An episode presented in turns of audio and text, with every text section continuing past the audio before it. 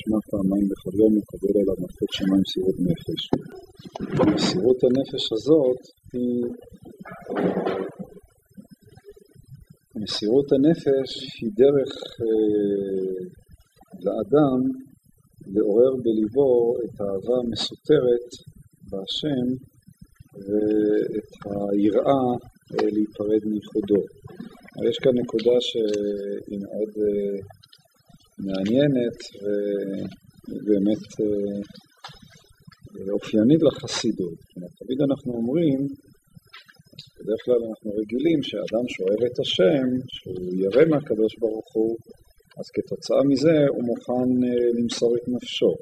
כלומר, מסירות הנפש היא תוצאה של אהבת השם, היא תוצאה של, אה, יראת שמיים, ובפרק הזה אנחנו רואים למעשה בדיוק ההפך. כלומר, המצווה של מסירות הנפש הופכת להיות כאן אמצעי כדי שהאדם יביא את עצמו אה, לאהבת השם, וכדי שהאדם יביא את עצמו אה, ליראת השם. כלומר, ה, ה, כן, כפי שנראה בהמשך, האדם צריך, צריך אה, אה, להביא את עצמו, לפחות אה, במחשבתו, למצב כזה שבו הוא עומד מול השאלה האם הוא מוכן למסור את נפשו או לא, ועצם המחשבה הזאת, תפקידה אה, להביא את האדם או לעורר באדם את אהבת השם. כך הוא מסביר בסוף הפרק, ובזה יובן, אני נקרא, לא קראנו בפעם הקודמת, ובזה יובן למה ציווה משה רבנו עליו השלום במשנה תורה אה, לדור שנכנסו לארץ לקרוא את קריאת שמע פעמיים בכל יום לקבל עליו עול מלכות שמיים במסירות נפש, ולא הבטיח לכם פחדך, ולא הבטיח להם פחדכם ומוראכם ייתן השם וגומר. אבל דווקא כשהם נכנסים לארץ ישראל, אז שואל אדמו"ר הזקן, דווקא כשהם נכנסים לארץ ישראל, דווקא אז הם מצווים, אה, לפני שהם נכנסים לארץ ישראל בספר דברים, אה, נשנית פרשת קריאת שמע והם מצטווים לקרוא קריאת שמע. הרי דווקא בארץ ישראל הם לכאורה מובטחים שהם לא יצטרכו להגיע למצב הזה שבו הם אה, ייאלצו למסור את נפשם על קידוש השם.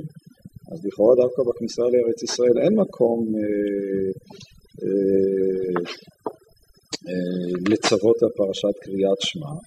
והתשובה שאומר אדמו"ר הזקן היא תשובה מאוד אה, מעניינת. כפי שאמרתי, יש כאן היפוך של הסיבה והתוצאה. מה שבדרך כלל הוא תוצאה, כלומר מסירות הנפש היא תוצאה של אהבה, הופך כאן להיות בדיוק ההפך. התוצאה, שזה המצווה של מסירות נפש, היא הופכת להיות סיבה לאהבה. אלא משום שקיום התורה ומצוותיה תלוי בזה שיזכור תמיד עניין מסירת נפשו להשם על ייחודו, שיהיה קבוע בליבו תמיד ממש יומם ולילה לא ימיש מזיכרונו, כי בזה יוכל לעמוד נגד יצרו לנצחו תמיד בכל עת ובכל שעה כנ"ל. כלומר, המצווה של מסירות נפש להשם על ייחודו היא, הכל תלוי בדבר הזה, למה? משום שמתוך זה שאדם מתרכז בעניין מסירות נפשו, בזה כאמור הוא אה, יכול לעמוד נגד יצרו, לעורר את האהבה המסותרת ואת יראת השם. מה הדבר הזה בעצם אה, אומר? הדבר הזה אומר ש... ש אה, אולי, אולי נקרא שוב כמה משפטים בתחילת הפרק, בעמוד ל"א, וזהו שכתוב בברכה, ונכלל בה גם דחילו. דהיינו, שלא להיפרד בשום אופן מייחודו ואחדותו יתברך אפילו במסירות נפש ממש, בלי שום טעם ושכל מושג אלא בטבע אלוקי. וכל שכן, בשבירת התאוות הקלה מייסורי מיתה, שקרוב אליו הדבר יותר לכבוש היצר, אין בבחינת סור מרע אפילו מעבירה קלה של דברי סופרים, שלא לעבור לרצונו יתברך מאחר שנפרד בה מייחודו ואחדותו, כמו בעבודה זרה ממש בשעת מעשה. הרי גם בעבודה זרה יכול לעשות תשובה אחר כך. ואף שאומר אחטא ואשוב אין מספיקים, היינו שאין מחזיקים ידו להיות לו שעת הכושר לעשות תשובה. אבל אם דחק השעה ועשה תשובה, אין לך דבר שעומד בפני התשובה, ואף על פי כן כל איש ישראל מוכן ומזומן למסור נפשו לקדושת השם, שלא להשתחוות לעבודה זרה אפילו לפי שעה, ולעשות תשובה אחר כך. והיינו, מפני אור השם המלובש בנפשם כנ"ל, שאינו בבחינת זמן ושעה כלל, אלא למעלה מהזמן ושליט ומושל עליו אה, כנודע. ואין בבחינת ועשה טוב להתגבר כארי בגבורה וכו'. אז מה בעצם אומר? הוא אומר מין קל וחומר כזה, כשאדם אה, יש לו, צריך לעמוד בפני ניסיון, אפילו בפני ניסיון קל, כמו לעבור עבירה קלה מדברי סופרים, אז הוא צריך לבוא ולחשוב מחשבה כזאת. הרי אם הייתי צריך, אה, היה עומד בפניי איזה ניסיון של עבודה זרה, אז הייתי מוכן אה, למסור את נפשי על קדושת השם, שלא להשתחוות לעבודה זרה. הרי זאת בעצם המצווה של אה, קריאת שמע. המצווה של קריאת שמע היא אותה מצווה שהאדם מוכן אה, למסור את נפשו על אה, קידוש השם. עכשיו, ברור שאם האדם מגיע לסיטואציה כזו, שהברירה, כל יהודי שמגיע לברירה, לסיטואציה הזאת, האם לעבוד עבודה זרה או למסור את נפשו, אז הוא מוסר את נפשו על קדושת השם. עכשיו הוא אומר, אם כן, קל וחומר, אם אתה מוכן בשביל שלא להשתחוות לעבודה זרה, למסור את נפשך, אז קל וחומר שאתה תהיה, שאתה מוכן למסור את נפשך כדי לא לעבור על העבירה הכי קלה. שהרי גם בעבירה הכי קלה אתה נפרד בה מייחודו ואחדותו כמו בעבודה זרה ממש בשעת מעשה. נחשוב רגע מה, מה, מה הדבר הזה אומר. כלומר, אדמו"ר הזקן למעשה רוצה משהו, העצה שהוא נותן כאן, שבכל מצב, א', תקצין את המצב עד הקיצוניות המוחלטת שלו. כלומר, כל מצב, כל ניסיון, אה, כפי שהוא אומר, אפילו עבירה קלה מדברי סופרים, תביא את זה עד השפיץ שלו. כלומר, תביא את זה עד מצב אה, של אה, מסירות נפש, אה, של קידוש השם, אה, מסירות נפש על עבודה זרה. באמת, אם האדם נמצא באיזשהו מצב שמישהו מאיים עליו ואיזה גוי רוצה לכפות אותו לעבוד עבודה זרה, אז כל יהודי, גם אם הוא יהודי רחוק, אז לא מוכן היה לעשות את הצעד הזה, לעבוד עבודה זרה. למה? למה באמת הוא לא היה מוכן לעבוד עבודה זרה במצב כזה. מה, מהי הסיבה? אולי אה, תאמרו אתם, מה בעצם אדמו"ר הזקן רוצה שיש כאן נקודה, תשימו לב, הוא, ראשית הוא רוצה שכל פעולה הכי, הכי קלה שאנחנו עושים, כמו שהוא אומר כאן, אפילו דבר, עבירה קלה של דברי סופרים, הוא רוצה שנשקול את זה במונחים של חיים ומוות. הוא לא רוצה שנחיה ככה, נמרח את המציאות שלנו, טוב, נו, איכשהו אה, אה, נעלים את עינינו, כן, או משהו כזה, אלא הוא רוצה שאת כל דבר תקצין אותו עד הסוף אה, המוחלט שלו, כן, אה, תעמיד את עצמך, תהפוך את זה לשאלה של מסירות נפש על קידוש השם. למה באמת אדם אה, במצב מוכן למסור את נפשו על קידוש השם כל יהודי? למה בניסיון הזה הוא מוכן לעמוד? לכאורה זה ניסיון אה, הקשה ביותר, אה, הוא חייב למסור את נפשו. למה, למה, מה, קורה בניסיון של מסירות נפשו על קדושת השם שאדם מוכן למסור את נפשו, כל יהודי מוכן למסור את נפשו? מה זה מעורר? אולי נשאל אתכם.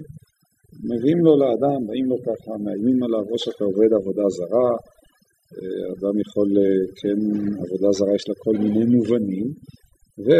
או, שהורגים אותו, אז היהודי מוכן למסור את נפשו על הדבר הזה. למה?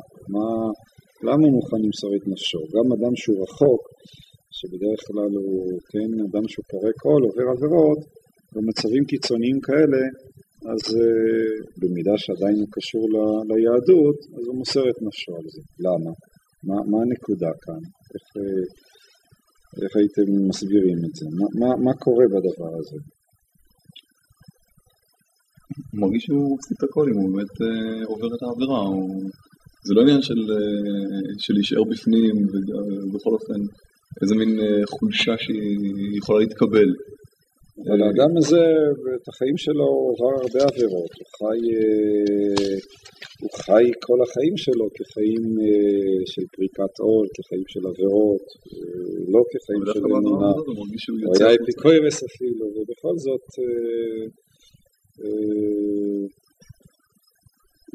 ובכל זאת במצבים הקיצוניים האלה פתאום מתגלה דבר שייתכן שהוא אפילו הוא עצמו לא ידע אותו. מה, למה? מה, מה קורה? איך, איך הייתם מגדירים את הדבר הזה?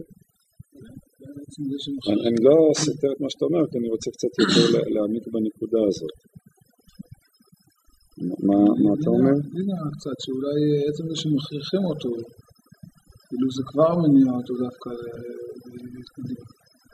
יש תגובת נגד כזו דווקא כשמכריחים אותך. כן, אבל למה? בואו נשאל על זה עצמו. למה? למה אתה אומר שזה שמכריחים אותו? זה הופך את זה להיות עניין עקרוני. מה, מה קורה במצב כזה שאדם שכפי שאמרתי, ייתכן שאפילו חי חיים של פריקת עול, של חסר אמונה, בכל זאת הוא מוכן. למה? מה הנקודה?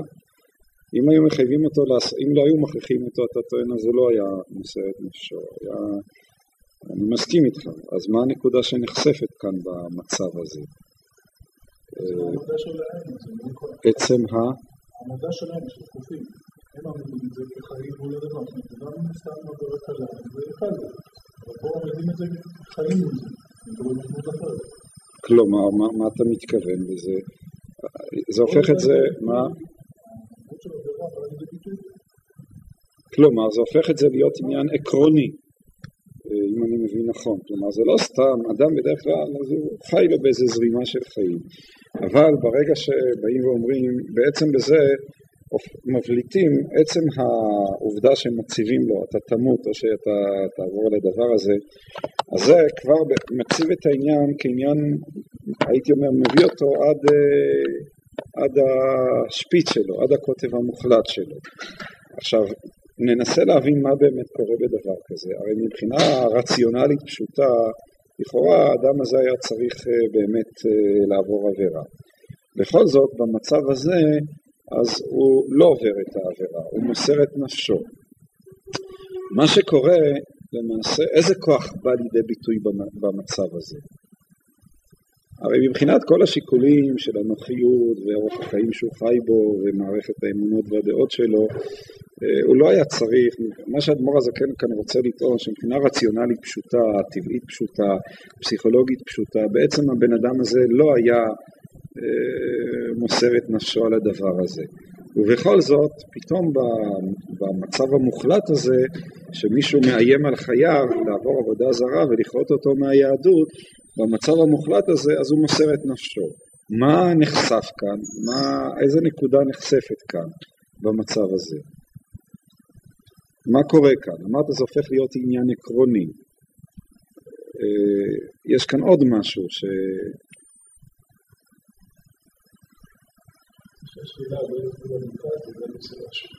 מה השאלה?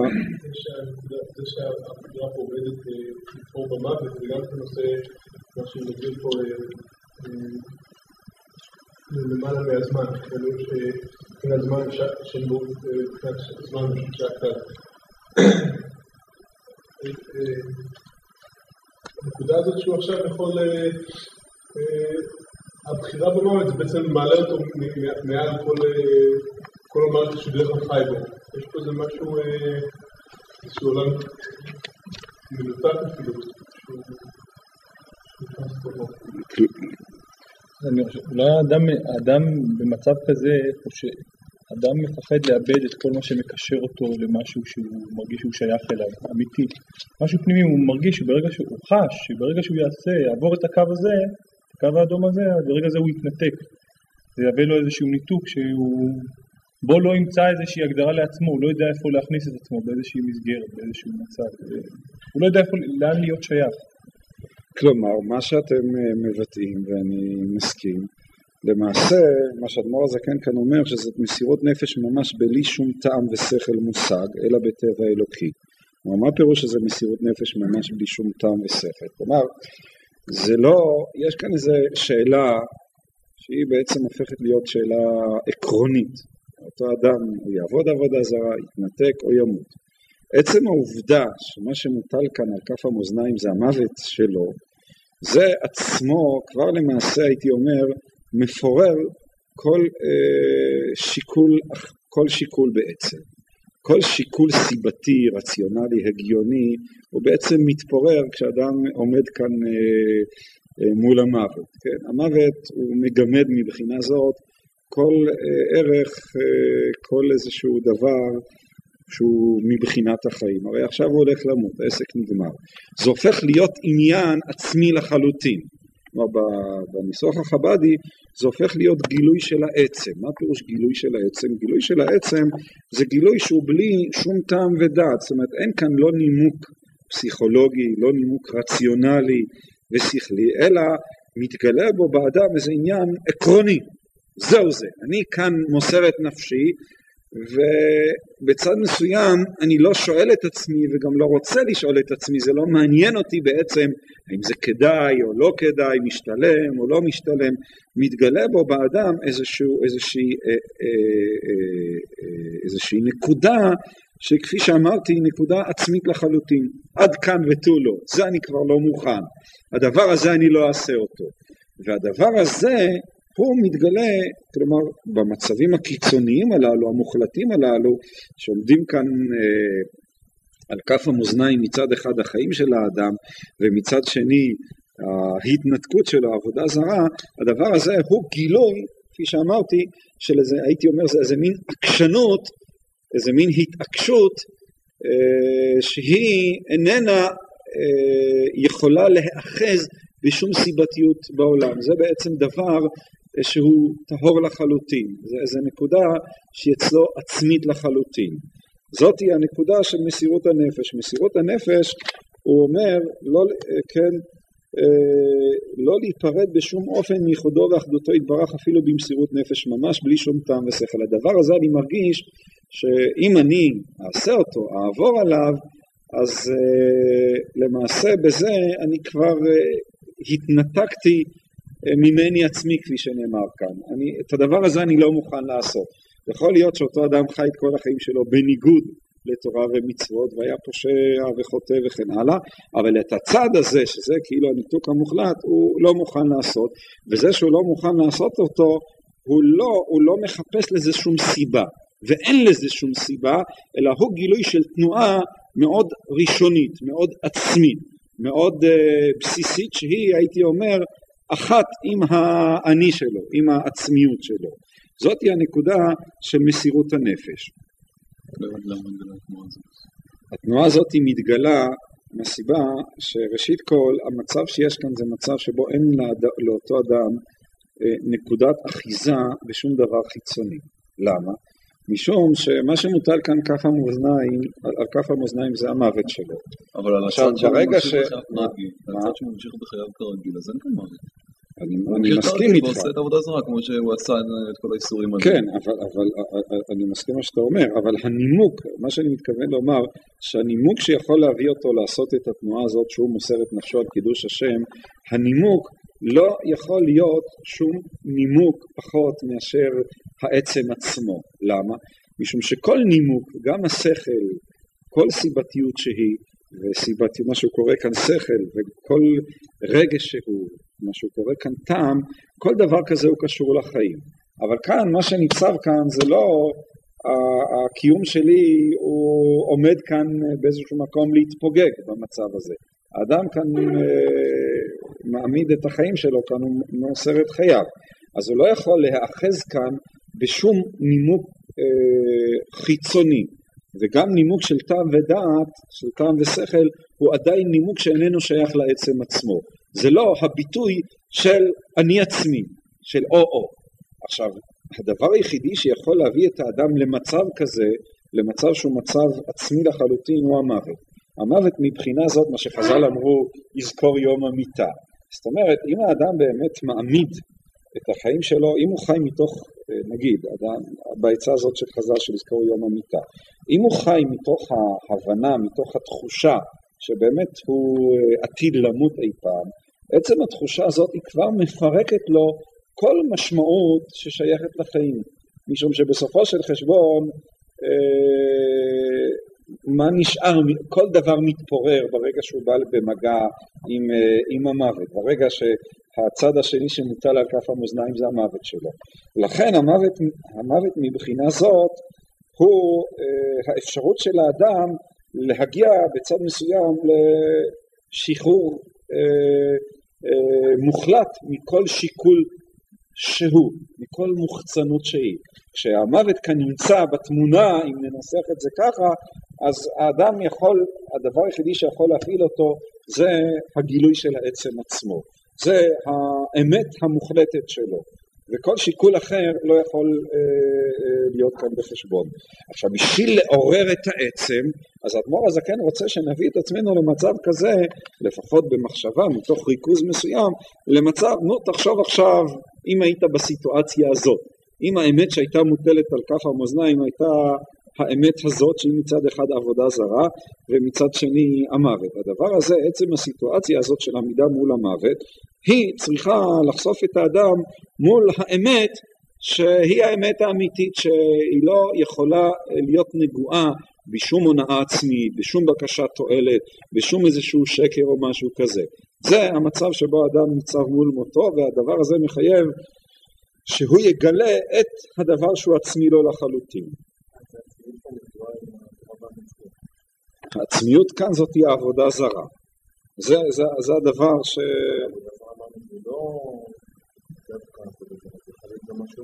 זה, ראשית כל הוא מתחיל בנקודה של העבודה הזרה. אם אותו, היו מחייבים את האדם לעבוד עבודה זרה, האם הוא מוסר את נפשו, אנחנו יכולים לשאול את זה בשאלה יותר כללית, עצם היותנו יהודים. אם היהדות הייתה מוטלת כאן כך על כף המאזניים, האם היינו מוכנים למסור את נפשנו על היהדות?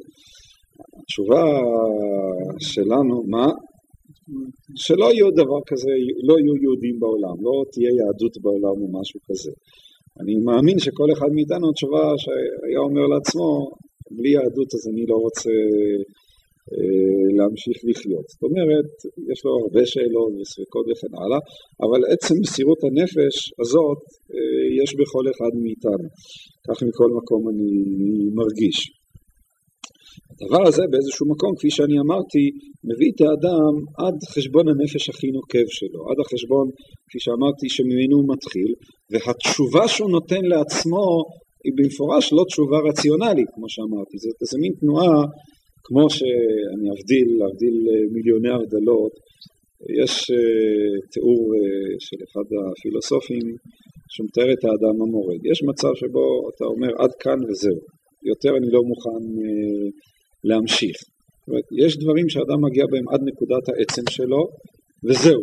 הוא, עכשיו תביא לו שכנועים, תביא לו עשרים סיבות, הוא אומר לך לא שהשכנועים הם לא נכונים, יכול להיות שהם נכונים, אבל זה כבר לא מעניין אותי. זאת אומרת, כאן זה דבר שהגעתי איתו עד השורש שלי, עד הנקודה הראשונה שלי, לפחות במונחים של אדמו"ר הזקן. זו בעצם הנקודה של מסירות הנפש. מה? הנקודה הזו של עד כאן של היהדות, אפשר להסביר את זה בהקשר של העצם, איך זה, זה מתקשר לנקודה של העצם, שאדם מחליט כאילו, הדבר כמו יהדות, שזה הנקודה...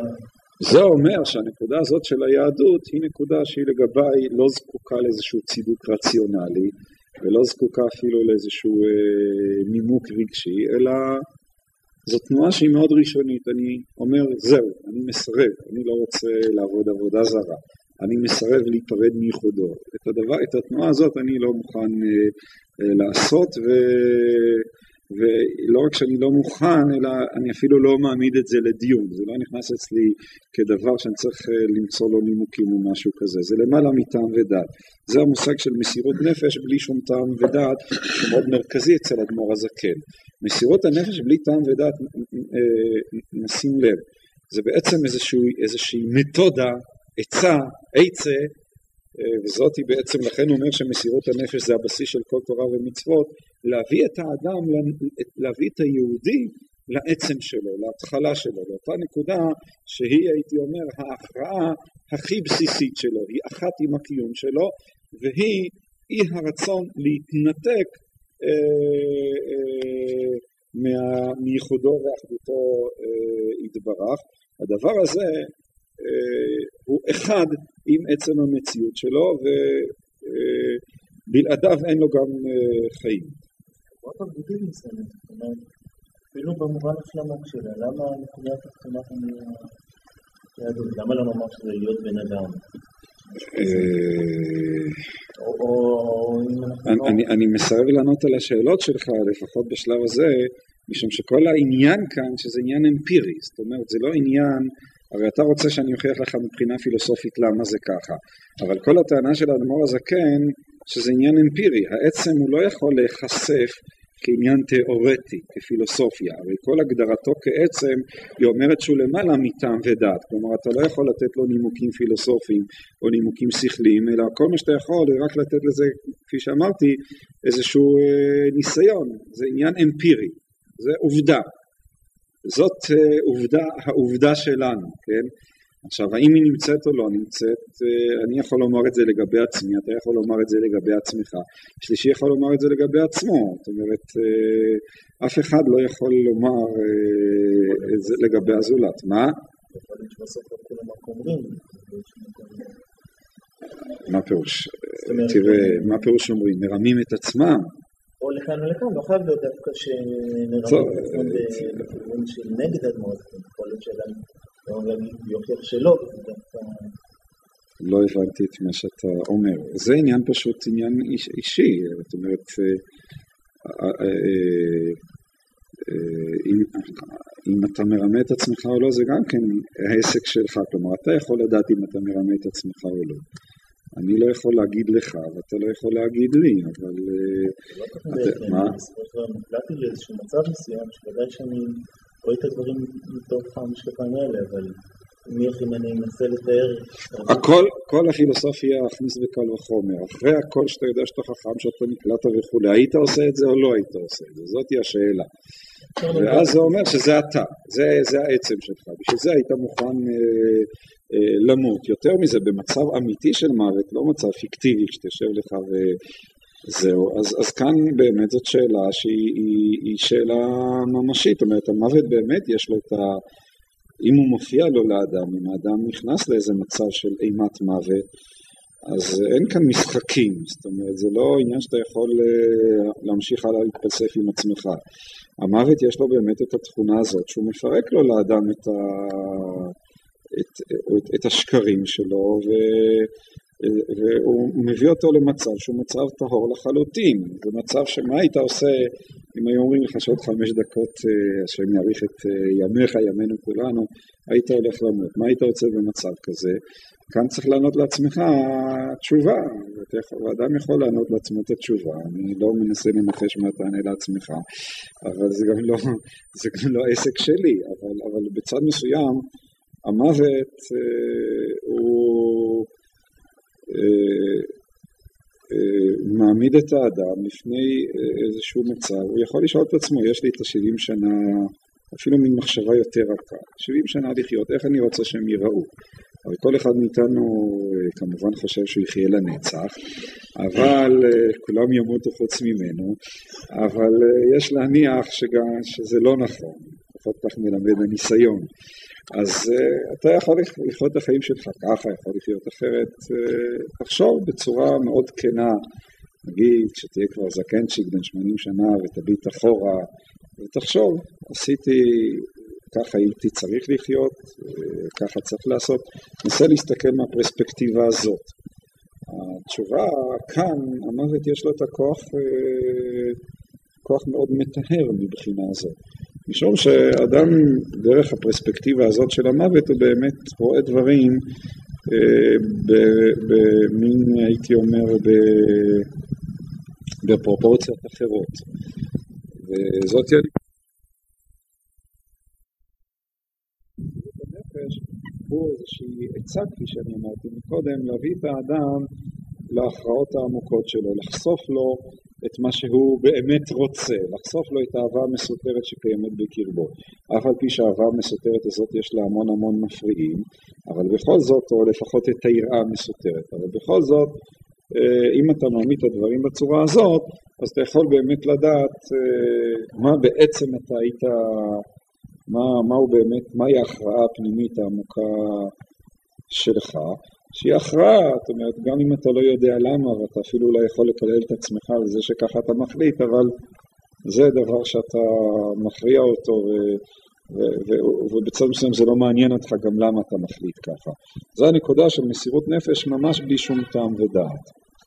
יש, יש הבדל בין מצב שבו אדם יושב וחושב על איזושהי סיטואציה, איזשהו מצב, כמו שהרב אומר כאן, מסירות נפש, על עניין מסוים, ואדם יכול להגיע למסקנה, כן, אני כאן לא, אני כאן אה, במצב הזה, באמת אני, אין לי שום שאלה, אין לי שום עניין, אני יודע שככה אני אתנהג וזהו. נניח, במסירות נפש על עבודה זרה, אני לא אעבוד עבודה זרה ודי.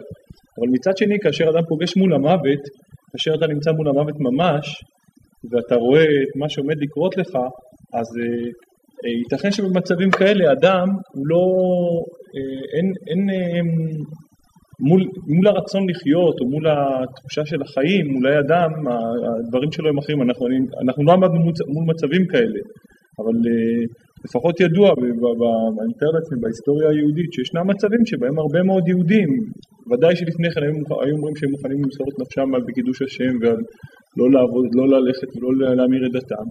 ומצד שני היו כאלה שכן עזבו את זה, הרבה, לא מעט יהודים שבגלל מצב של, שהם נפגשו מול המוות בעצמו, אז הם אה, עזבו את יהדותם, עזבו את דתם. למי אתה מתכוון? לאנוסים? אנוסים, לדוגמה. טוב, אז uh, אתה יכול להציג את זה כקושייה לדמור הזה, כן, אבל גם ביחס לאנוסים, בסופו של חשבון הרי הם מצאו לעצמם היתר בכך ש... בעצם הם עושים את זה רק על הגוון, והם המשיכו עדיין לדבוק אה, במצוות באסתר וכולי, זה היה ההיתר שלהם. אז אה, זאת אומרת, הם בסופו של חשבון, אם אני מבין נכון, את התופעה של האנוסים, היא, היא, היא קרתה משום שעדיין הם יצאו להם כאילו איזה מין מפלט, זה לא עמד אצלם בשאלת או-או, אלא הייתה את האפשרות השלישית, להתנהג כלפי חוץ באופן מסוים ולהמשיך הלאה, והם גם הסתכנו מבחינה דתית, זאת אומרת אם היו תופסים את אותם הנושאים, לא אם היו תופסים כשתפסו אותם, אז אה, לא התייחסו אליהם בדיוק בכפפות נשק.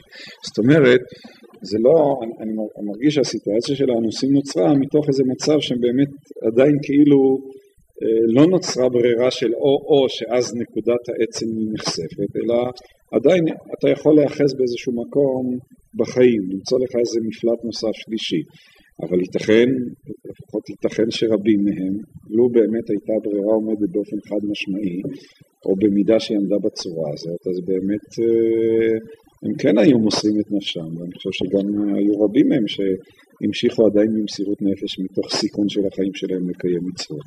ככה אני מבין את, ה, את, ה, את העניין הזה של האנוסים, כלומר ככה אני חושב שצריך לפרש אותו. מכל מקום זה גם לא משנה לנו, משום שהשאלה היא לא שאלה עליו, זאת שאלה עלינו. זאת אומרת, השאלה אם באמת האדם אה, מוכן, כלומר בשעת קריאת שמע, כשהוא קורא קריאת שמע, אז הוא באמת באופן ממשי אומר, הנה אני מוכן למסור את נפשי אה, על קידוש שמו יתברך. הדבר הזה חושף את היראה, כפי שנאמר כאן, אבל גם הוא חושף את האהבה המסותרת. יש בהתמסרות הזאת, ההתמסרות הזאת היא באמת מדליקה אש חזקה של אהבה אה, לקדוש ברוך הוא. כלומר, הנה אני מוכן למסור את נפשי על קדושת השם. הדבר הזה, הוא נותן לו לאדם איזושהי אה, התלהבות רבה מאוד אה, לקדוש ברוך הוא, אלא אה, למסור את נפשו לקדוש ברוך הוא. וזאת הנקודה הנוספת שמסירות הנפש היא גם מציתה לא רק את הדחילו, לא להיפרד, אלא היא גם מציתה את האהבה, את ההתמסרות, את הרצון למסור את עצמו באמת לאינסוף, לקדוש ברוך הוא, באופן אה, אה, אה, מאוד ממשי. ו...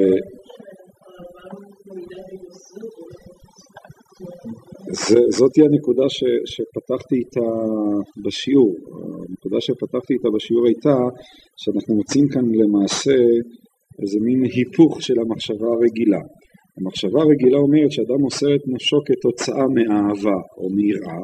אדמו"ר הזקן למעשה, הדבר שהוא אומר כאן, שהמצווה של מסירות נפש של קריאת שמע היא למעשה תפקידה לעורר בנו את האהבה והיראה לקדוש ברוך הוא, שהיא השורש והסיבה אה, למצוות כולם, ומשום כך הוא אמר בסוף הפרק, הנה ישראל נצטוו על קריאת שמע, פרשת קריאת שמע, דווקא כשנכנסו לארץ ישראל, שלכאורה דווקא בארץ ישראל הם אה, מובטחים שלא יצטרכו אה, למסור את נפשם, משום שנאמר פחדכם ומוראכם ייתן השם, ודווקא אז הם ימסרו את נפשם.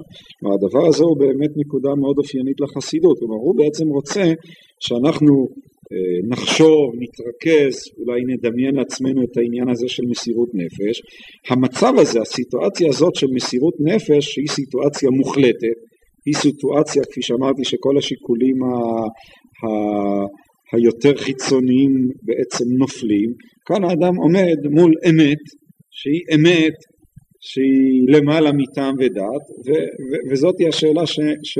ויש כאן גילוי של העצמיות שלו, שהוא מגלה מצד אחד את היראה, והוא מגלה מצד שני את, אה, את, אה, את, את, את, אה, את האהבה שיש לו להשם יתברך. מה שקרה למשל, זה לא היה דבר רציונלי, כמו הוא עשה חשבון. לא הבנתי. מה לחשוב? כן. חשבון. למה אתה קורא לזה דבר רציונלי? בהחלט, כי הכי ראוי לעשות את זה. לא יתעלם מכל הדברים שקורים מסביב. כשאני אומר שזה לא דבר רציונלי, כוונתי לומר ש... א', אני לא אומר שזה בהכרח לא דבר רציונלי, רק אני אומר שאדם שמבחינה רציונלית הוא חי נגיד, מה שהוא מדבר זה אדם שהוא אה, עובר עבירות למשל, או אדם רגיל, כן? אה, בכל זאת במצבים הקיצוניים האלה אז הוא מבצע איזה, איזה תנועה של מרד, תנועה של התעקשות. את זה הוא לא מוכן לעשות, הוא מוכן לאכול ביום הכיפור, אבל את זה הוא כבר לא יעשה. זאת אומרת, הדבר הזה לכאורה הוא לא הגיוני. והתנועה הנפשית שגורמת לדבר הזה היא תנועה נפשית שהגדרתי אותה כלא רציונלית. את זה אני לא מוכן לעשות. למה? אני לא יודע למה, גם לא מעניין אותי למה, אני גם לא זקוק לענות על שאלת הלמה הזאת. כל המשפטים הללו של אין לי למה, אלא הדבר הזה מבטא אה, דבר שהוא מאוד ראשוני, מאוד בסיסי לגביי, שהוא למעלה מטעם ודת. זה מה שהתכוונתי לומר, שהדבר הזה הוא לא רציונלי. אז אני לא יודע לענות על רבי עקיבא או לא, אבל... מה? מבחינתנו, כלומר, מבחינת ה... שאנחנו לומדים את האמת, במסגרת שכלית על כל הדברים האלה.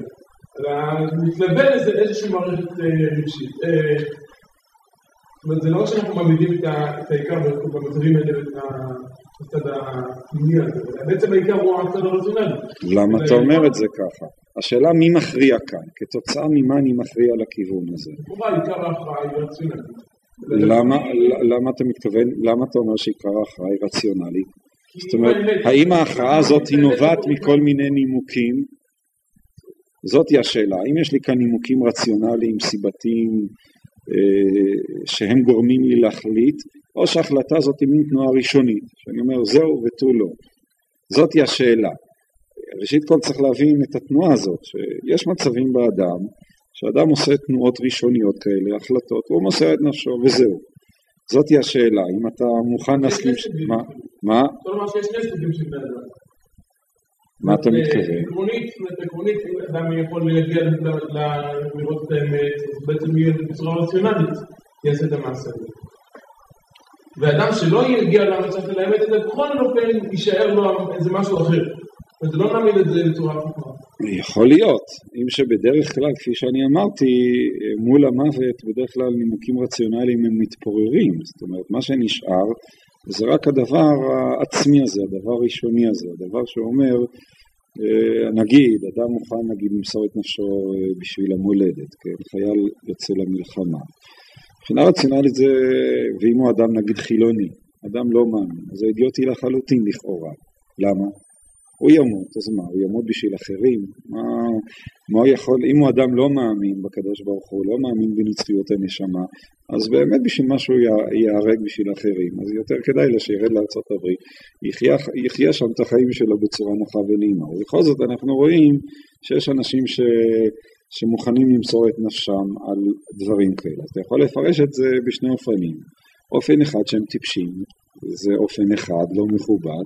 אופן שני, כפי שאדמו"ר הזקן אומר, שיש לו כאן איזה אה, דברים שהם הרבה יותר עצמיים, ראשוניים, דברים כאלה שהוא באמת מבחינה, הוא לא נותן עליהם דין וחשבון שכלי, ולא היה נותן עליהם דין וחשבון שכלי, ייתכן שהיה מסתבך עם עצמו כפי שהדבר קורה, ובכל זאת אה, יש כאן משהו שהוא הרבה יותר בסיסי, הרבה יותר ראשוני, שהוא מעל ומעבר לקיום האישי של אותו בן אדם, וזה נחשף אה, באותה נכונות למסור את נפשו, גם אם אה, אדם לא מוצא לעצמו בדיוק את ה...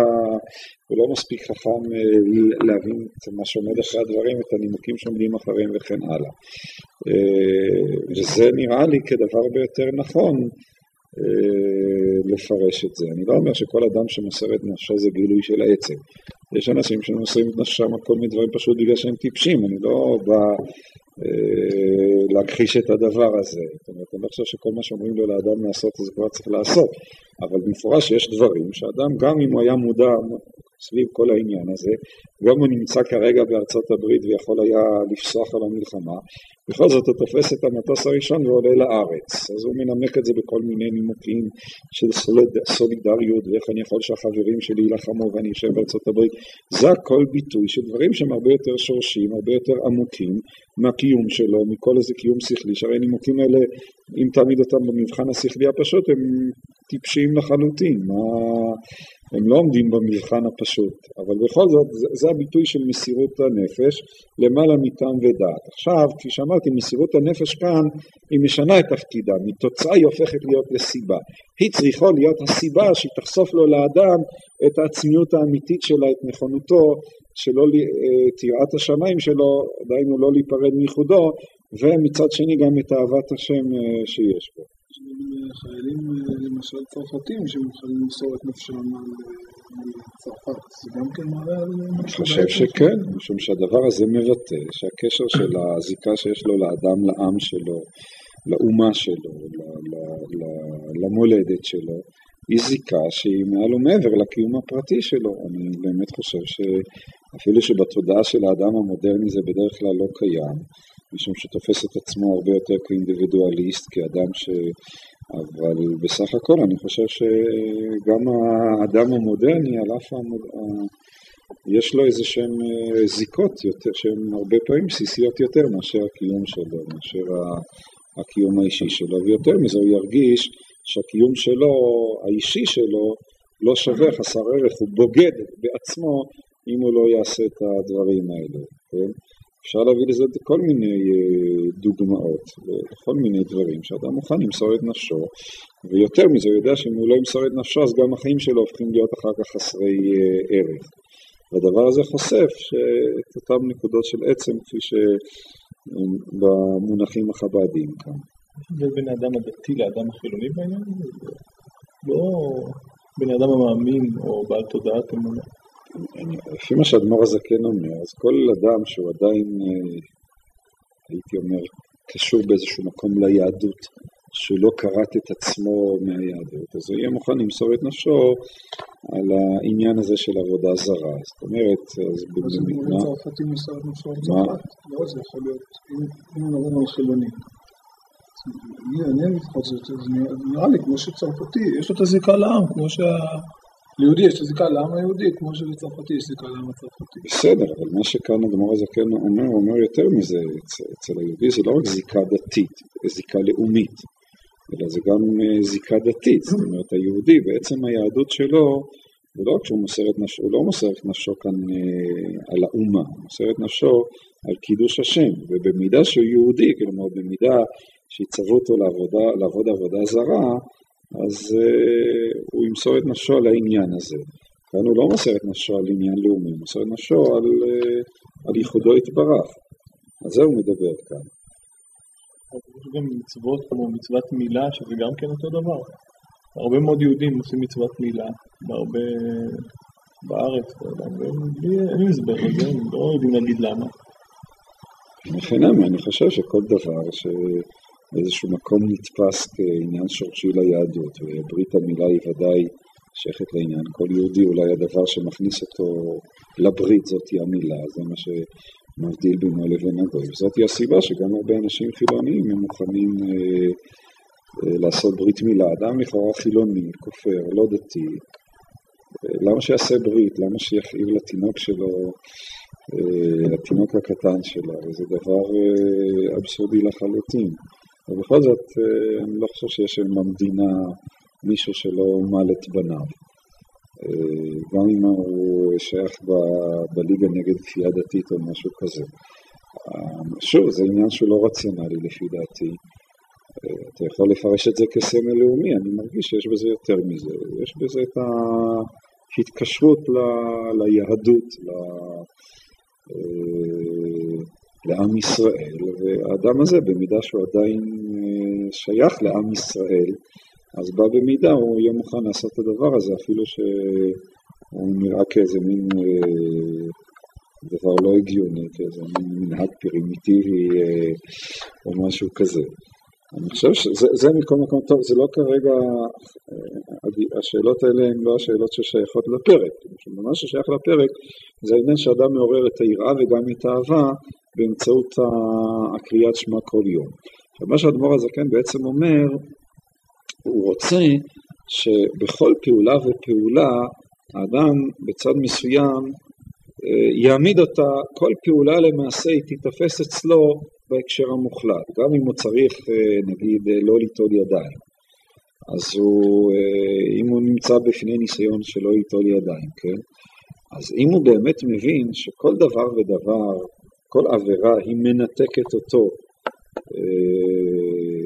מייחודו ואחדותו, היא גורמת לו אה, שהוא עובר על רצונו יתברך, אז כל עבירה ועבירה מבחינה זאת היא מקבלת, הוא, הוא יעמיד את, כאילו את העבירה עצמה, יעמיד אותה בדיוק באותו מישור עצמו, באותו אופן עצמו אה, של עבודה זרה, יעמיד אותה מול, אה, הייתי אומר, אה, אה, מול המוות.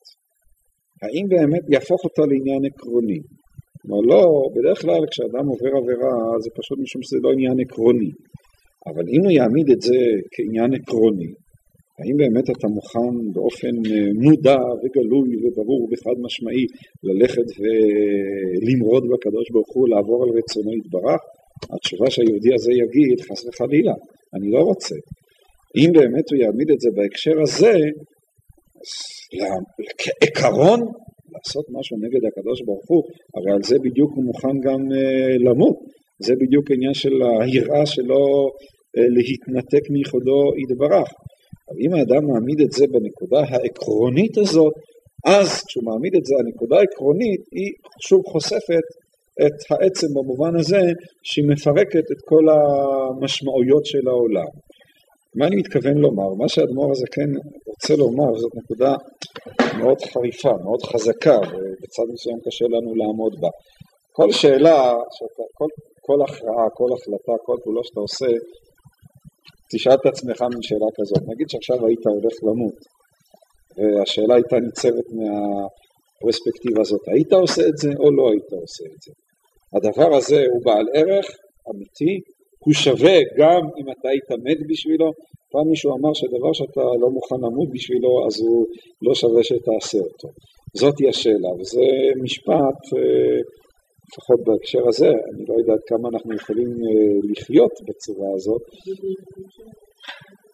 אין הכי נמי, אבל לפחות ישנן שאלות עקרוניות בחיים שנדמה לי שבכל זאת אה, אפשר לבחון אותם בצורה הזאת, אני יודע. אדם למשל יכול, אה, אני אציג את זה כדוגמה, לשאול את עצמו, אני אמשיך בישיבה, לא אמשיך בישיבה. תחשוב על זה מתוך הסיטואציה הזאת, מתוך ההקשר הזה. תביא את זה לפי אדמו"ר הזקן עד השפיץ, עד, ה... עד המיצוי הסופי של העניין, ואז תדע אם הדבר הזה הוא באמת אמיתי, הוא באמת עצמי, או או לא.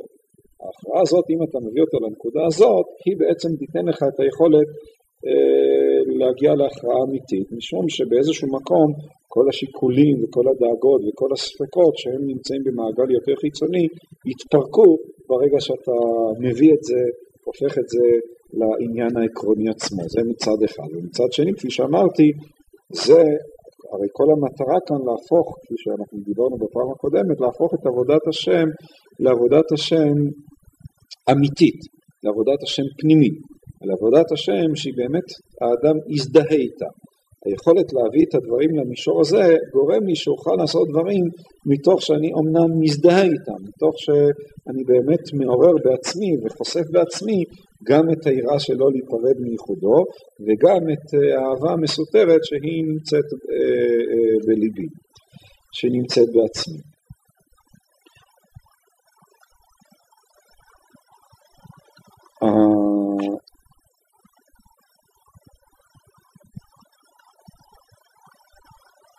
הנקודה הנוספת שיש להוסיף אה, כאן היא נקודה קצת יותר עמוקה, אבל אני חושב שכדי להבין את זה אה,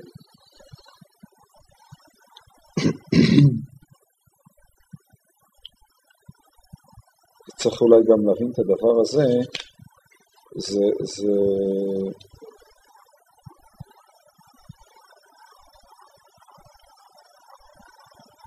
זה קשור גם כן למושג הזה של העצם, שעליו אנחנו מדברים כאן, שהוא באמת אה, אה, מונח ש, שמשתמשים בו הרבה בחב"ד.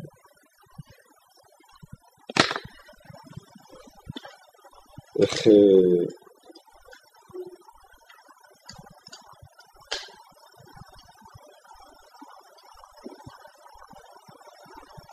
אני אנסה קצת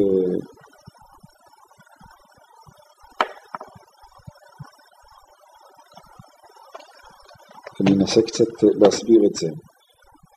למה באמת בשביל לעורר את האהבה צריכים אה, לעורר את מה שמכונה כאן נקודת העצם? הסיבה היא משום שבאמת האהבה היא נמצאת אה, באותו מישור שבו העצמיות נמצאת. מה, מה אני מתכוון לומר? אני מתכוון לומר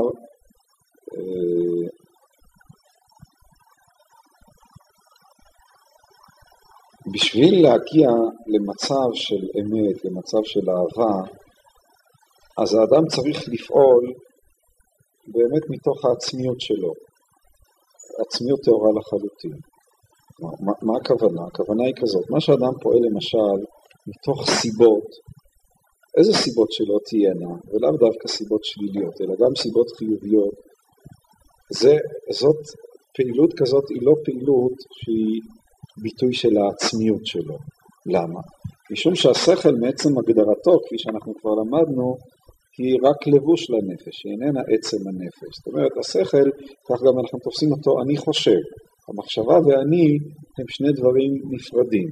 משום כך המחשבה היא נחשבת כלבוש של הנפש. היא איננה הביטוי הטהור שלי, ובאמת היא מונעת מכל מיני סיבות שהן חיצוניות לי עצמי. בשביל שהאדם אה, באמת יגיע לעצמיות שלו, אז הוא צריך, כפי שאמרתי, לפרק את כל המניעים החיצוניים שהם גורמים ומתאים אותו לכל מיני כיוונים. אהבת השם, יראת השם, היא למעשה העצמיות עצמה. מה שאדמו"ר הזקן כאן אומר שלא להיפרד מייחודו יתברך. זאת אומרת, הכוונה היא ייחוד, ייחוד השם, פירושו של דבר, כפי שאנחנו ראינו, זה, זה, זה, זאת אה, אותו מישור שבו העולם והאדם והאלוקים הם אה, אחדות אחת. אבל המישור הזה עצמו הוא למעשה העצמיות עצמה או הייחוד עצמה, עצמו. כלומר, כשאדם מגיע למצב שבו הוא אה, באחדות מלאה עם עצמו, שזה מצב שהוא למעלה מטעם ודעת, שמבחינת העולם זה מחייב אותו לאיזושהי תנועה של מסירות נפש, משום שתנועה של מסירות הנפש היא היכולת שלו להתגבר על, ה, אה, על המניעים, על המכשולים, על המחיצות של העולם. הדבר הזה, כשהוא מגיע למצב הטהור הראשוני הזה, זה עצמו אהבת השם, זה עצמו ייחוד השם, וזה אחד עם הקיום שלו עצמו. זאת אומרת, ייחוד השם במובן הזה הוא העצמיות עצמה של האדם, זה לא שני דברים נפרדים, אלא עצם החיים של האדם, הצד האינסופי שיש בחיים של האדם, בקיום שלו, בעצם המציאות שלו וכן הלאה, זה עצמו אהבת השם, זה עצמו אה, יראת השם, זה לא שני דברים נפרדים. הכוונה היא שלו היה אדם באמת חופשי לחלוטין, טהור לחלוטין, מכל מיני אה, סיבות, יצרים, דברים שלמעשה גורמים לו לפעול, פחדים, דברים שגורמים לו לפעול בצורות מסוימות, אז הוא באמת היה ביטוי של אהבה טהורה, של אה, שמחה אמיתית, של אה, גילוי אה, שהוא למעשה גילוי של ייחוד השם. ולכן, או האופן או היכולת להגיע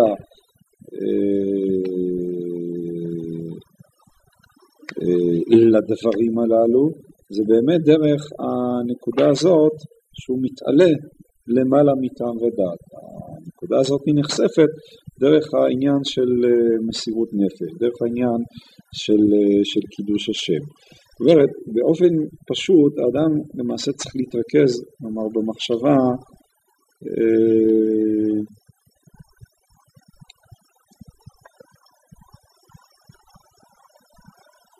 מהו באמת הדבר ש, שאני באמת מאמין בו?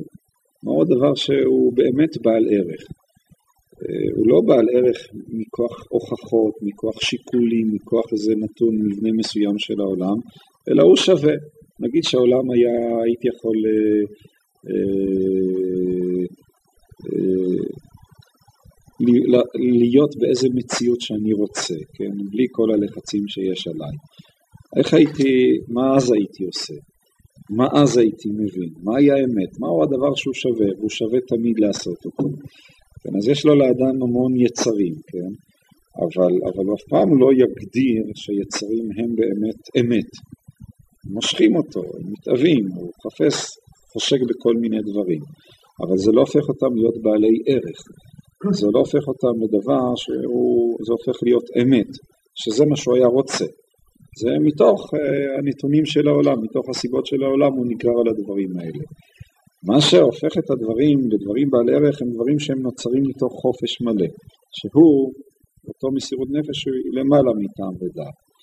ורק אז, או רק זה המצב הזה, שמגלה לו, לאדם, את האהבה האמיתית שיש לו, את היראה האמיתית, את האמונה האמיתית שיש לו, וכן הלאה וכן הלאה.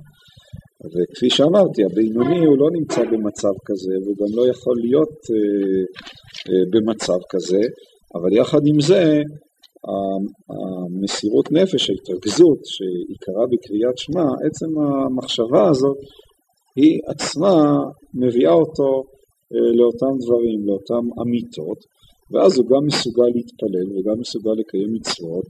אה, הייתי אומר, לתוך המצוות הוא מזרים את אותה מסירות נפש, ובמובן הזה זה הופך את העבודה שלו למשהו אמיתי, הוא מתגבר על המניעות ועל המחיצות באמצעות אה, אה, אותה מסירות נפש, וגם אם הוא תופס את זה כדבר זמני, אבל יש לו את ההבנה שלמעשה הדברים הללו הם בעצם דברים נצחיים, הם דברים שהם קיימים תמיד, גם אם בתודעה שלו אז